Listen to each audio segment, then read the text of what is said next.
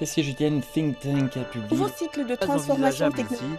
Les coûts économiques en seraient trop élevés. La dynastie des Ming datant de, plus de 500 ans du Rebelle remonte à plus de 2000 ans.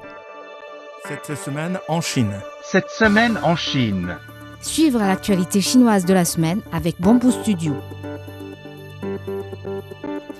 Le président chinois Xi Jinping a eu un entretien téléphonique avec son homologue américain Joe Biden dans la soirée du 28 juillet. Les deux chefs d'État ont procédé à des échanges francs sur les relations sino-américaines et des questions d'intérêt commun pour le président chinois, envisager et définir les relations sino-américaines dans la perspective de la compétition stratégique et considérer la Chine comme un rival principal et le défi de long, terme le plus grave serait de commettre une erreur de perception des relations entre les deux pays.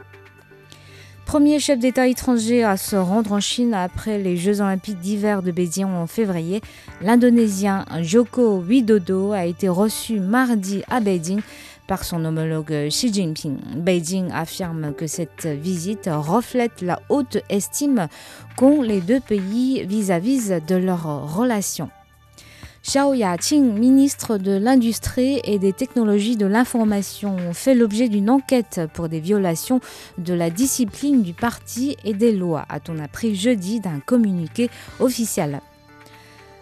Huawei a dévoilé la nouvelle version de son système d'opération Harmony OS 3 qui fonctionne avec 12 terminaux intelligents pour être utilisés notamment dans le domaine du déplacement intelligent, du sport et de la santé. Et par rapport à Harmony OS 2, commercialisé depuis l'été dernier et utilisé actuellement sur quelques 300 millions d'équipements, le nouveau système est plus rapide, plus économe en énergie et plus sécurisant en termes de protection de données personnelles.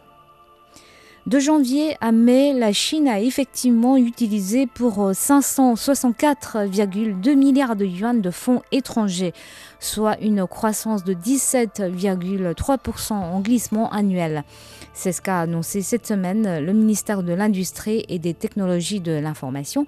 Malgré la multiplication des éléments d'incertitude, la Chine reste une destination attrayante pour les investisseurs étrangers, selon une dernière étude plus de 70% des entreprises allemandes et plus de 60% des entreprises américaines ont l'intention de augmenter leurs investissements en Chine.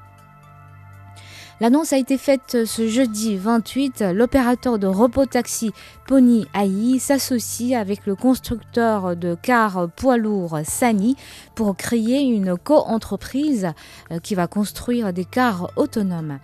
Les deux groupes souhaitent en effet développer par cette alliance la logistique intelligente. Les premiers poids lourds autonomes devraient sortir de l'usine en 2024. Les importations de produits cosmétiques français en Chine ont augmenté au cours des cinq premiers mois de cette année, faisant le pays le plus grand marché des produits cosmétiques de l'Hexagone, a affirmé un diplomate français à l'occasion de la deuxième exposition euh, internationale des biens de consommation qui se tient à Haikou, capitale de la province méridionale de Hainan.